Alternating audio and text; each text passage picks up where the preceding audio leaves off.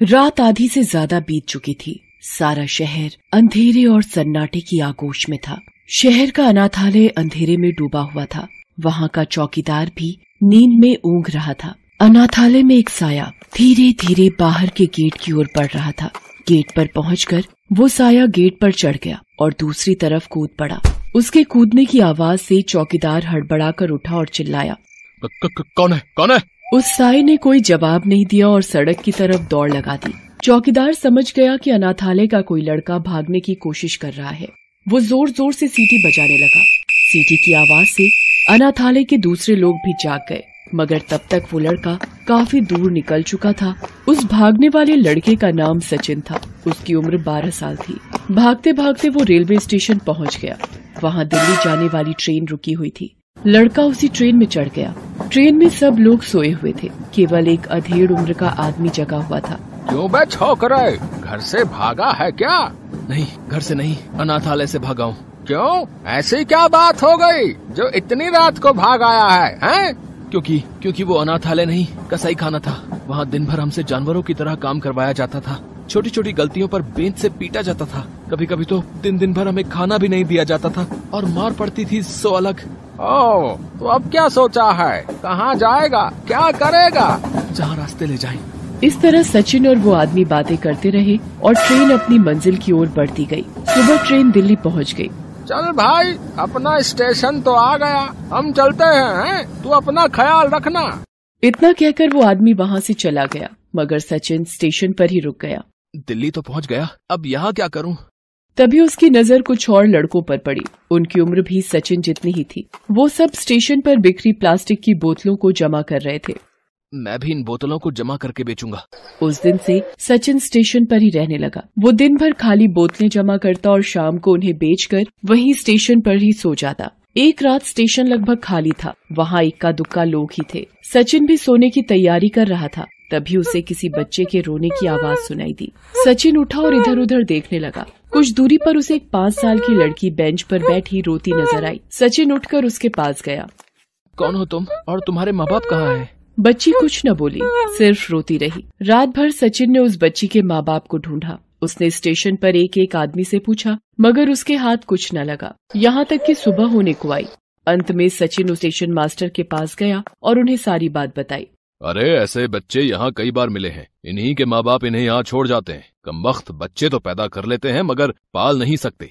तो यहाँ छोड़कर चले जाते हैं और हमारी मुसीबत बढ़ाते हैं। मैं पुलिस को फ़ोन कर देता हूँ। वही आकर इस बच्ची को अनाथालय में भर्ती करवा देगी। अनाथालय का नाम सुनते ही सचिन भीतर तक काँप गया। उसे अपने अनाथालय के दिन याद आ गए। अगर मैंने इस बच्ची को यहाँ छोड़ा तो ये लोग इसे अनाथालय में छोड़ आएँगे। और वहाँ न जाने इस मासूम के साथ कैसा सलूक होगा। नहीं नहीं मैं इस बच्ची को यहाँ नहीं छोड़ूँगा। इतना सोचकर सचिन उस बच्ची को लेकर चुपके से वहाँ से निकल गया। सुबह के दस बज गए थे। सचिन चला जा रहा था। तभी बच्ची ने कहा, भूख लगी है। सचिन ने अपनी जेब टटोली। कुल बीस ही रुपए थे। बच्ची को लिए वो एक कुलचे वाले के पास गया और उस बच्ची को एक प्लेट कुलचा दिलवाया। बच्ची कुलचा खाते हुए सचिन से बोली, भैया, तुम भी खाओ। तुमको भी भूख लगी होगी ना? लो, मैं तुमको खिलाती हूँ। इतना कहकर बच्ची सचिन को खिलाने लगी। सचिन की आँखों में आँसू आ गए। इतने प्यार और अपनेपन से आज पहली बार किसी ने उसे बुलाया था। बच्ची के मुँह से अपने लिए भैया शब्द सुनकर उसके दिल को बहुत सुकून मिला था। अब चाहे जो हो जाए आज से ये मेरी बहन है। इसकी खुशी के लिए मैं हर काम करूँगा। खुद को मेहनत की भट्टी में झोंक दूँगा मगर अपनी बहन को कोई दुख नहीं आने दूँगा।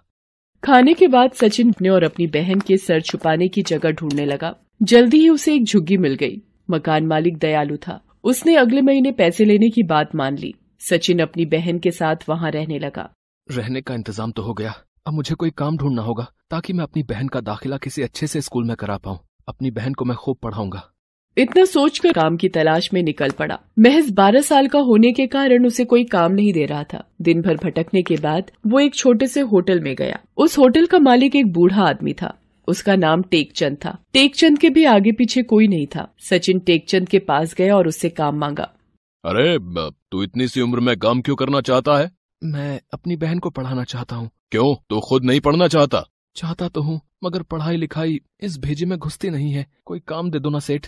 सेठ को सचिन ईमानदार लगा। उसने उसे काम पर रख लिया। अब सचिन दिन भर काम करता और उसकी बहन सेठ के साथ खेलती थी। इस तरह महीना भर गुजर गया। जिस दिन सचिन को पहली पगार मिली वो बहुत खुश हुआ। सेठ जी मुझे कल की छुट्टी चाहिए। मुझे अपनी बहन का एडमिशन करवाने जाना है। उसे छुट्टी मिल गई। अगले दिन सचिन अपनी बहन के साथ होटल आया। अरे इसे तो स्कूल में होना चाहिए। इसे यहाँ क्यों लाया है? इसका दाखिला नहीं हुआ सेठ जी। क्यों? हमारे माँ बाप नहीं है ना? बिना माँ या पिता के साइन के इसका दाखिला नहीं हुआ। अरे, एक साइन नहीं हुआ तो क्या इसकी पढ़ाई रुक जाएगी? चल, मैं चलता हूँ स्कूल। मैं बनूँगा तुम्हारा गार्जियन। देखते हैं दाखिला कैसे नहीं मिलता। फिर से टेकचंद ने उनका गार्जियन बनकर सचिन की बहन का दाखिला करवाया। फॉर्म में सचिन ने अपनी बहन का नाम स्वाति लिखवाया। ये नाम सचिन ने ही उसे दिया था।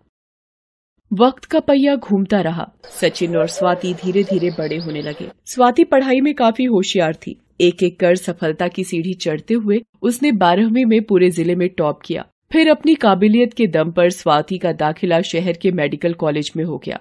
सचिन की तो खुशी का ठिकाना ही नहीं रहा। सचिन सबसे कहता था मैं तो कुछ न बन पाया मगर अब मेरी ये बहन डॉक्टर ज़रूर बनेगी।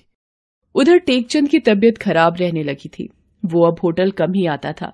उसने अब सचिन को होटल का मैनेजर बना दिया था। उसे सचिन पर अपने बेटे की तरह भरोसा था।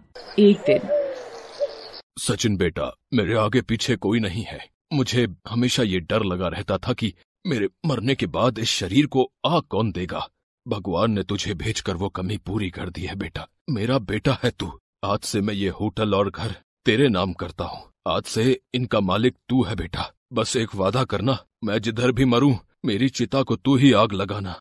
सचिन की आँख भर आई और गला भर आ गया। वो कुछ बोल नहीं सका। तकदीर भी कितनी अजीब होती है। जब नहीं था तो कोई नहीं था। अब मिले तो बहन और पिता दोनों मिल गए। इस घटना के कुछ दिनों के बाद टेकचंद का देहांत हो गया। टेकचंद का अंतिम संस्कार करने के बाद सचिन ने होटल का धंधा संभाला। उसने देखा कि छोटा होटल होने के कारण यहाँ ज़्यादा लोग नहीं आते। इसलिए उसने बैंक से लोन लेकर पहले होटल को सजाया संवारा। उसने होटल की काया ही पलट दी। अब वो कोई छोटा मोटा होटल नहीं रहा, बल्कि शहर का जाना माना रेस्तरा बन गया। इसके बाद तो सचिन सफलता की सीढ़ियाँ चढ़ता गया और फिर कुछ ही सालों में उसने Tek Chand hotel and restaurants के नाम से शहर और आसपास कई सारे होटल्स की चेन खड़ी कर शहर का जाना माना रईस बन गया। किसने सोचा था कि अनाथालय से भागने वाला वो दो हाथ का छोकरा सारे शहर पर राज करेगा। उधर स्वाति की मेडिकल की पढ़ाई भी पूरी हो गई और उसने अपने पूरे बैच में टॉप किया था। उस दिन स्वाति को इनाम मिलना था। सारा हॉल लोगों से भरा हुआ था। कॉलेज के डीन ने स्वाति को सम्मानित किया। आज मुझे मिले इस इनाम की हकदार सिर्फ़ मैं नहीं, बल्कि मेरे भैया सचिन भी हैं। अगर उस दिन भैया मुझे स्टेशन से नहीं उठाते तो ना जाने आज मैं कहाँ होती। फिर स्वाति लोगों को अपनी सारी कहानी सुनाती है और अंत में कहती है, अगर भैया चाहते तो मुझे वहीं अनाथालय जाने के लिए छोड़ सकते थे, मगर नहीं, उन्होंने मेरा हाथ थामे रखा। सारी ज़िंदगी तकलीफों का सामना करते रहे, मगर मुझे किसी चीज़ की कमी महसूस नहीं होने दी। भगवान हर जगह नहीं जा सकते, इसलिए उन्होंने मेरे सचिन भैया जैसे फरिश्तों को बनाया, जो उनकी कमी को पूरा कर सके। बस, इसके आगे मुझे और कुछ नहीं कहना है। सारा हॉल तालियों की गड़गड़ाहट से गूंज उठा। लोगों की भीड़ में बैठे सचिन का सर गर्व से और ऊँचा हो गया थैंक्स फॉर watching.